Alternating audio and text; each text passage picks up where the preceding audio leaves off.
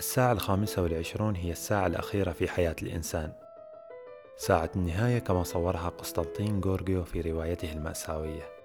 الساعة الخامسة والعشرون هنا هي ساعة البداية، ساعة التحدي والاستجابة، ساعة التاريخ التي تعيد الزمن إلى دورته الطبيعية.